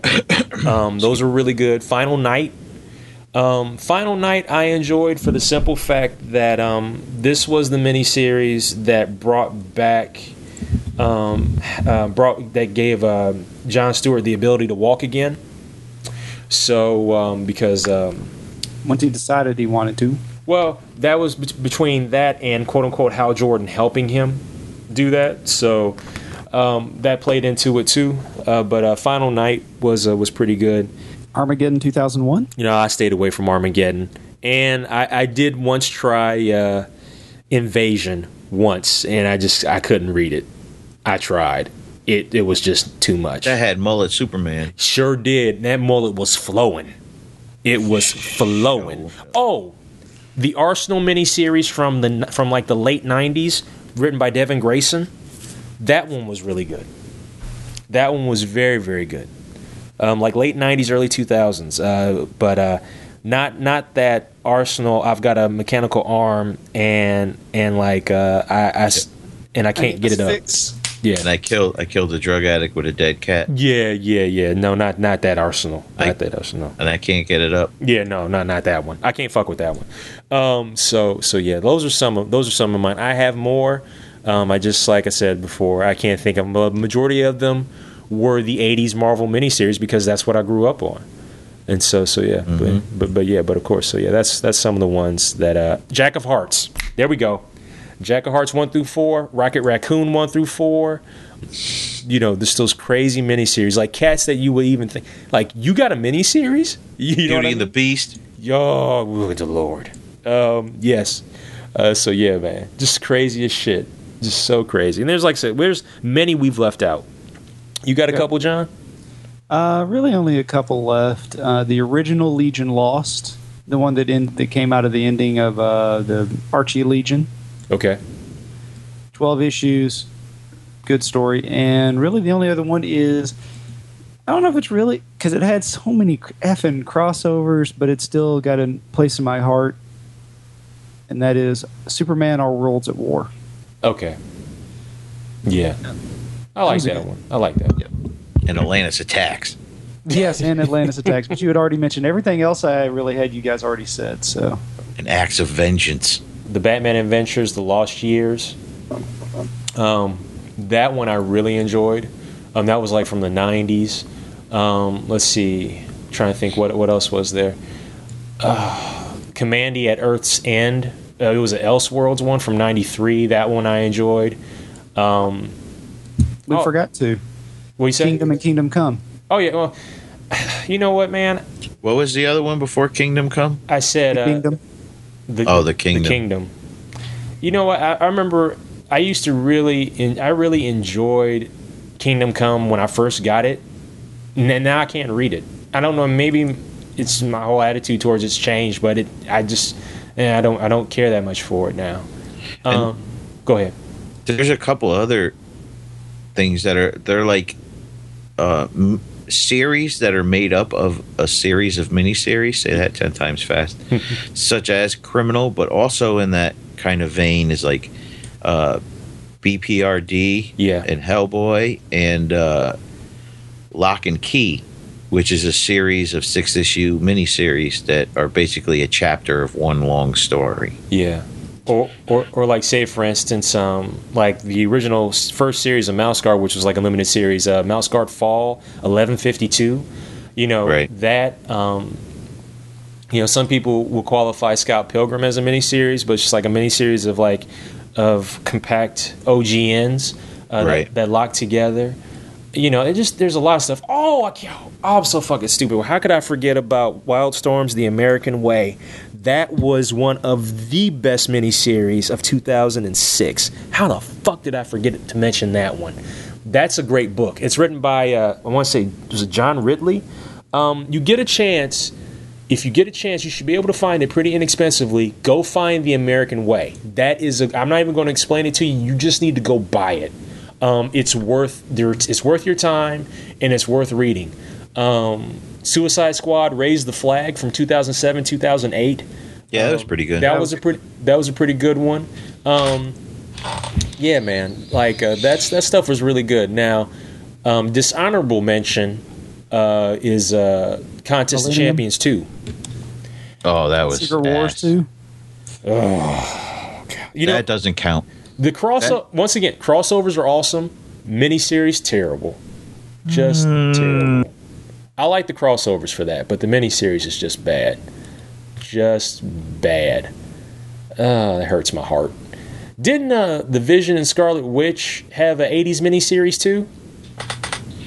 They had a one in '82 and then another one where the twins were born. Okay, That was a 12 issue, okay, and there's an awesome issue of that where it was like a guess who's coming to dinner, yeah, and it was Wanda's fucked up family. so it was like her brother, his estranged wife, um, Crystal, and their baby, and Magneto, and uh, and then Wonder Man because they remember they put that like uh, Vision had part of Wonder Man's. engrams yeah memory. yeah. I can't believe you found a, a picture of Gene Simmons holding up Kiss Hello Kitty toilet paper. oh, Screensaver. oh, All I had to do was search the ki- uh, Kiss toilet paper, and it was like it auto filled it. Yeah, well, I believe that. Um, also, uh, can't for, can't forget squad the Squadron Supreme miniseries from Oh, eight- you want to talk about a wor- Oh, wordy those- bitch? yeah that was mad wordy. That's Um, like a fucking prose novel with pictures. So yeah, there's all like I said. There's a lot of there's a lot of good stuff. There's a lot of great stuff. Like I said, there's all types of things you could check out. I know we missed out on a lot of things. We might we might do this again one day so we can exp- and you know expand on them a little bit more. But um, but thanks again for uh, for doing this episode, gentlemen. Episode 100 is officially in the books. Um, Yay. You know, uh, many many years of podcasting and recording, and uh, you know, I want to take a moment out to thank the both of you for being a part of this. I think the last time Jon and I were on a show might have been episode 50. was the Avengers. I think Together, yes. it was the Avengers. So um, I forgot Jon worked here. you know what? You can stop right now. Thanks again, for, seriously, for 100 episodes for for being part of this. Uh, you, the, you know, you the listener. Thank you for listening. Um, like I said, more episodes to come in the future, and uh, just uh, continue to enjoy the ride. But um, but no, seriously, guys, thank you, thank you so much. It means more to me than I think the two of you know. So thank you. Oh, no, You're thank welcome. you. You're welcome. Thank you.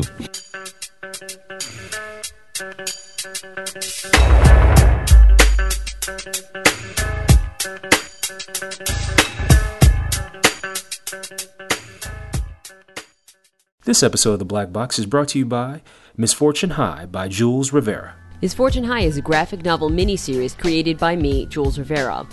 I'm a freelance illustrator, storyboard artist, and animator based out of Los Angeles, California. This is the story of wizards, magic fireballs, colorful characters, dragons, and desperation.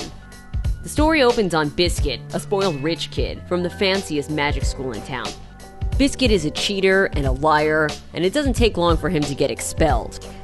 As punishment, his father sends him to a magic school on the bad side of town.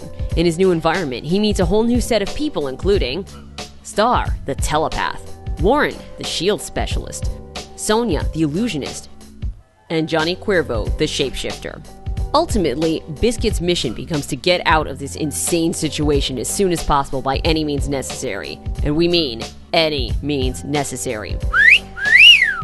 The intention of this Kickstarter is to fund a full offset print run of the first book. The book is currently completed at 36 pages of content, it just needs to go to print. Rewards will include original design sketches, exclusive art prints, and even commissions if you'd like to work with me as an artist on your own project.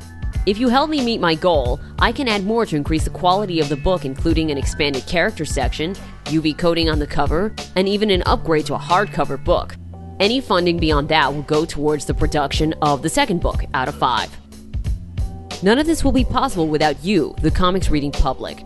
Working together, we can bring this story to print. Thank you for your time and your support. Find out more about Jules Rivera's Misfortune High at Kickstarter.com. Search words Misfortune High.